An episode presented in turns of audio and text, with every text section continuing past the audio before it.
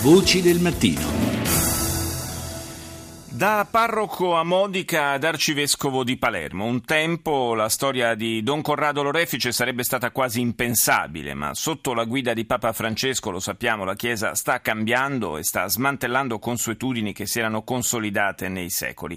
La nostra Rita Pedizzi ha raggiunto Don Corrado, come vuole essere chiamato ancora, e gli ha chiesto come stia vivendo questi giorni che precedono l'insediamento a Palermo che avverrà il prossimo 5 dicembre. Sono stato un po' in apprensione da quando ho saputo della scelta del, del Papa. Mercoledì scorso incontrandolo lui stesso mi ha dato una grande serenità, mi ha raccomandato di rimanere quello che sono e di non cambiare. Questo mi ha dato una grande serenità. Il Santo Padre proprio ha aperto degli orizzonti per una Chiesa umile, che riesce a dare un primato reale a, a Cristo e al suo Vangelo, di una Chiesa mistica e quando dico mistica non alienata nel mondo, ma la Chiesa che condivide veramente quello che sperimenta, cioè la compagnia del Signore e l'amicizia con Lui, la conoscenza del Vangelo, della misericordia di Dio. La Chiesa vicina agli ultimi, ai poveri. La Chiesa è povera, semplice, la Chiesa che custodisce il Vangelo che sono già i poveri e che è vicina ai poveri ed evangelizza i poveri.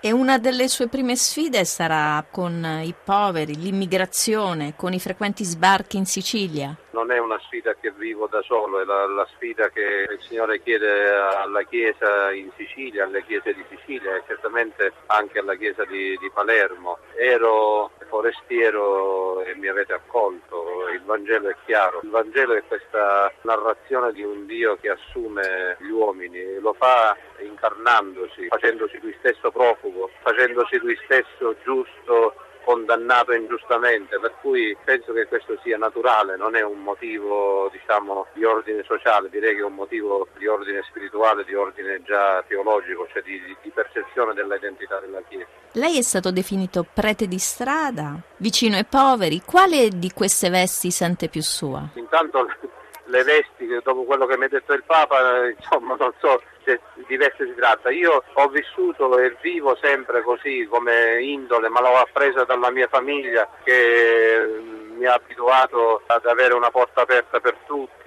mi ha abituato ad uscire nella semplicità, nella condivisione, per cui se prete di strada significa stare vicino alla gente, ai giovani, alle famiglie, a chi perde il lavoro, a chi è nella malattia, a chi è nella solitudine, a chi ha bisogno di essere ascoltato, allora io, se questo è un prete di strada, io sono un prete di strada, va bene. Ha toccato temi importanti. In queste domeniche i miei parrocchiani sono particolarmente presenti in parrocchia e li guardo e mi commuove sapere che di tutti, di tutti, dei piccoli, dei grandi, delle mamme, di chi perde il lavoro, eh, di chi soffre, chi ho accompagnato fino alla morte, chi ho aiutato anche concretamente eh, con qualche iniziativa per venire fuori per esempio dalla grave crisi economica che poi significa pignoramento della casa, perdita della, della serenità in famiglia, dei rapporti tra marito e moglie. Allora, vedevo che di tutti conosco quello che hanno, quello, quello, che hanno vissuto, quello che hanno gioito e quello che hanno anche sofferto e questo